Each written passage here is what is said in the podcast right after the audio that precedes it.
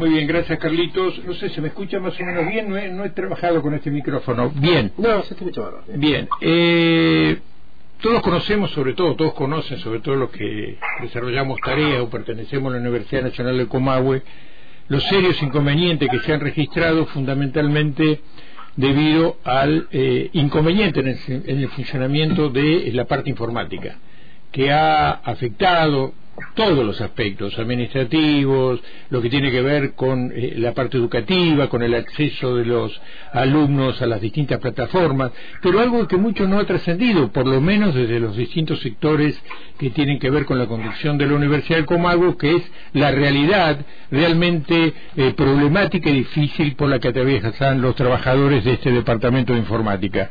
Estamos en comunicación con Nicolás Abraham, eres delegado, uno de los de delegados, y eh, trabajan en soporte tecnológico de la DTI, de la Dirección Tecnológica de Informática de nuestra Universidad Nacional de Comahue. Eh, Nicolás, Carlos Castillo, Aldo Massini, te saludan desde Antena Libre.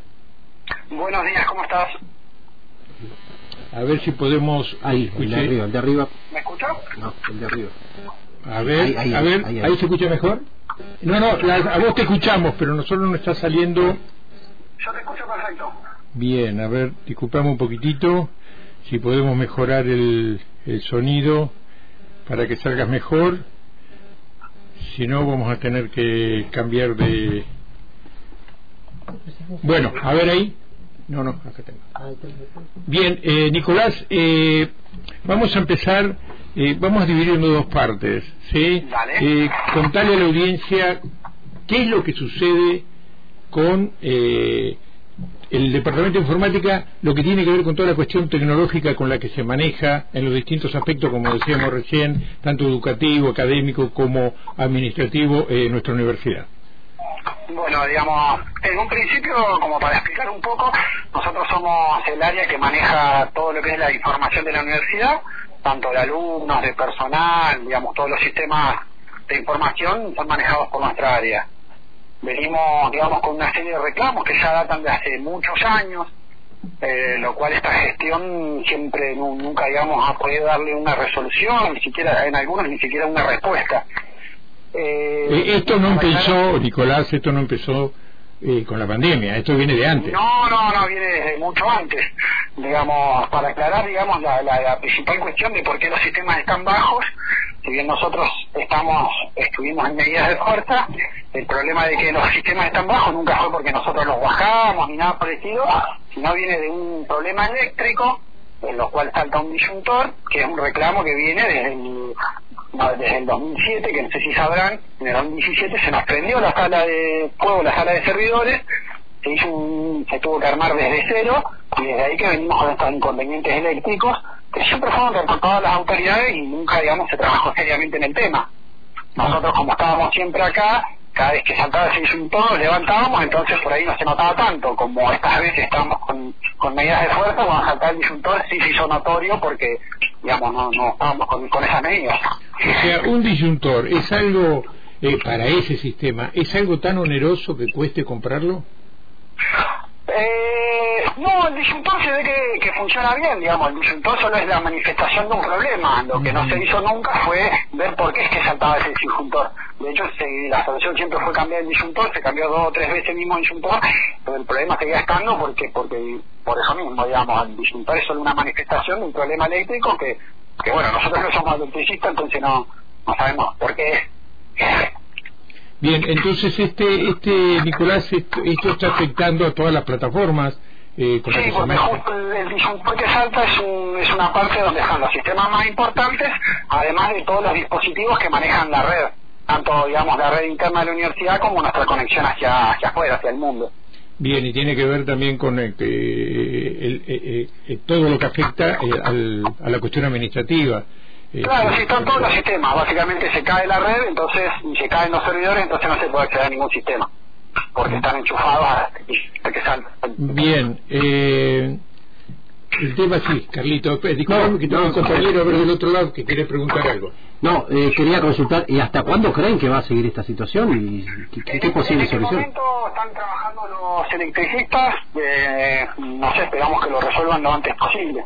Ya te digo, este es un reclamo que venimos haciendo hace más de tres años, casi cuatro años, que venimos diciendo, miren la instalación eléctrica, miren la instalación eléctrica. Eso dentro de otros reclamos que, que digamos, hicieron mucho más fuerte con el tema de la pandemia por, por, la cuestión de que, que llevar la virtualidad de un día para otro de un montón de sistemas y de sistemas nuevos requiere un trabajo humano importante y, nuestra área no se sumó recurso humano durante la pandemia, de hecho se fueron personas, eh, recursos informáticos, servidores llegaron recién un año más tarde después de la pandemia, por lo cual, digamos, casi toda la pandemia la transcurrimos con lo que teníamos, tanto en, cuestiones humanas como en cuestión de, de, de equipo, de hardware. Y la verdad que sí se difícil. Bien, eh, pasemos un poquito, Nicolás, a la situación de los trabajadores, porque uno, de acuerdo a lo que lee o ve en, en algunos medios, este, se realizó una, una paritaria. Eh, bien, no es claro lo que se ha informado desde la universidad, porque es la realidad, porque uno quiere atribuirle cuestiones a nadie pues, porque sí. Eh, el tema es que la situación eh, tecnológica o técnica no se ha solucionado y la situación de los trabajadores cómo ha quedado. Después, bueno, contarles un poquito a la audiencia cuál es el problema que tiene, ¿Cuál es la, la, la, que usted considera precarización laboral? Algo has dicho ya. ¿Y qué es lo que se ha tratado en esta paritaria? Eh, en un principio, digamos, nuestro reclamo empezó por, por más que nada, si bien había dentro de los reclamos, hay pedido dos corrimientos, pero por ahí escuchamos mucho que lo único que nosotros pedimos es más salario y está bastante lejos de eso.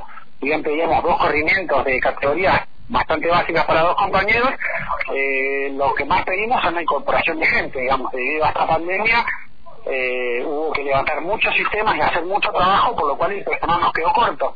Inclusive hoy somos muchos menos que antes cuando empezamos la pandemia, lo cual se suma un volumen de trabajo en donde hay compañeros que están trabajando nueve, diez horas por día para poder, digamos, dar un montón de soluciones, más que nada para que la vida académica siga continuando. Eh, ante esto, una vez que ya más o menos después de la pandemia como vamos, empezamos con el reclamo de decir, mira, estas áreas están desabastecidas de personal, necesitamos mucho más personal. Y nosotros más o menos en la DTI somos aproximadamente 20. Según el CIN, el CIN es, digamos, el Consejo de todas las universidades, tiene una parte que se dedica a tecnología. Para el tamaño de nuestra universidad nosotros tendríamos que ser entre 70 y 120 personas trabajando en tecnología para poder darle respuesta a todos los requerimientos tecnológicos que esta universidad demanda. Y como te digo, hoy somos 20, ni siquiera la mitad de lo que de lo que el CIN te recomienda como mínimo para tener. Lo cual eso hace que el volumen de trabajo sea, sea muy grande, compañías que tengan que trabajar más de las 7 horas que les pagan, eh, y entonces lo que pedimos, o, varios de los puntos que pedimos, es incorporación de personal, además de, de toda esta cuestión de la electricidad, de, por ejemplo, no tenemos un sistema de contingencia de incendio, ya una vez la sala de servidores y no tenemos un detector de humo ni nada parecido, digamos, como para que estas cuestiones no, no vuelvan a pasar. Claro. Bien, uno por lo que, no sé vos, Carlitos, qué te parece, pero uno por lo que lo que escucha, escucha este, y lo que informás, eh, parece que no, no, no, no, no está muy cercana la normalización de, de todo el, funcionamiento del departamento, no solo por la cuestión tecnológica, sino por, también por, por la cuestión laboral, porque eh, me, estás hablando de 20 trabajadores cuando el propio Consejo Universitario Nacional considera que para una universidad como la nuestra se necesitan por lo menos 100, 120 personas. Sí, sí, sí, por eso nosotros decimos, che, miren, somos, necesitamos toda esta gente y no tenemos ni la mitad. Y, y bueno, así empezó el conflicto con, con todos estos temas. Para darse una idea, el, el, la, la, persona que maneja la PERCO, que es, digamos, donde cursaron virtualmente todo, todo, durante esta pandemia, no tiene una persona de reemplazo. Es decir, no se puede enfermar, no se puede ir de vacaciones, porque si se cae la PERCO, se deja sin cursar, esta persona es la única que la maneja. Uh. Así hay miles. De hecho, a esta persona se, todavía le deben tres horas extras desde el año pasado. Desde hace un año tuvimos que hacer medidas de fuerza para que paguen tres horas extras al encargado de que, se, de que toda la universidad curse. Bien. Lo cual me parece que demuestra bastante la desidia que a veces tiene esta gestión para con el área. El, gremio... Bien, sí, acá acá lo que está preguntando mi compañero es este, si está interviniendo el gremio, si está interviniendo a PUNC en la situación esta. Sí, sí, en este momento, digamos, y después de que empezamos las medidas de fuerza, intervino el gremio, en este momento, digamos, están las paritarias que continúan la semana que viene, por ahora lo que se trató ayer en la paritaria fue algunos acondicionamientos para la sala de servidores, especialmente por lo, para el tema de seguridad, porque nosotros, digamos, como no, como somos los custodios de los datos, requerimos ciertas medidas de seguridad, como por ejemplo que no pueda entrar nadie, que no cualquiera pueda tener la llave, sino solo los que están autorizados al acceso, un montón de cuestiones que, que nosotros presentamos un proyecto en el 2017 sobre esto para adecuar, digamos, las salas servidores en cuestiones de seguridad, tanto de contingencia con incendios, cerraduras, etcétera, etcétera, de los cuales nunca tampoco han sido resueltos, digamos hay, hay cuestiones que ya te digo, hace cuatro años y la verdad ni siquiera a veces tenías una respuesta. De hecho, las medidas de fuerza empezaron porque nosotros pedimos una reunión urgente en diciembre y llegó febrero y ni siquiera nos daban una respuesta a esa reunión. Claro. Bien, Nicolás, eh, te agradecemos mucho por, este, aquí la situación sigue siendo complicada, más allá de, que se está trabajando, que hay electricistas trabajando y que se ha abierto alguna instancia de diálogo, eh, esta situación no, no se va a solucionar eh, ya. No, no, la verdad esperemos que se solucione lo, lo antes posible nosotros siempre pusimos buena voluntad, hemos venido a trabajar domingo, hemos venido a trabajar cosas y se ve, a veces de las autoridades parece que no tienen la misma voluntad que los trabajadores, pero bueno, eh, es la universidad que por ahora tenemos.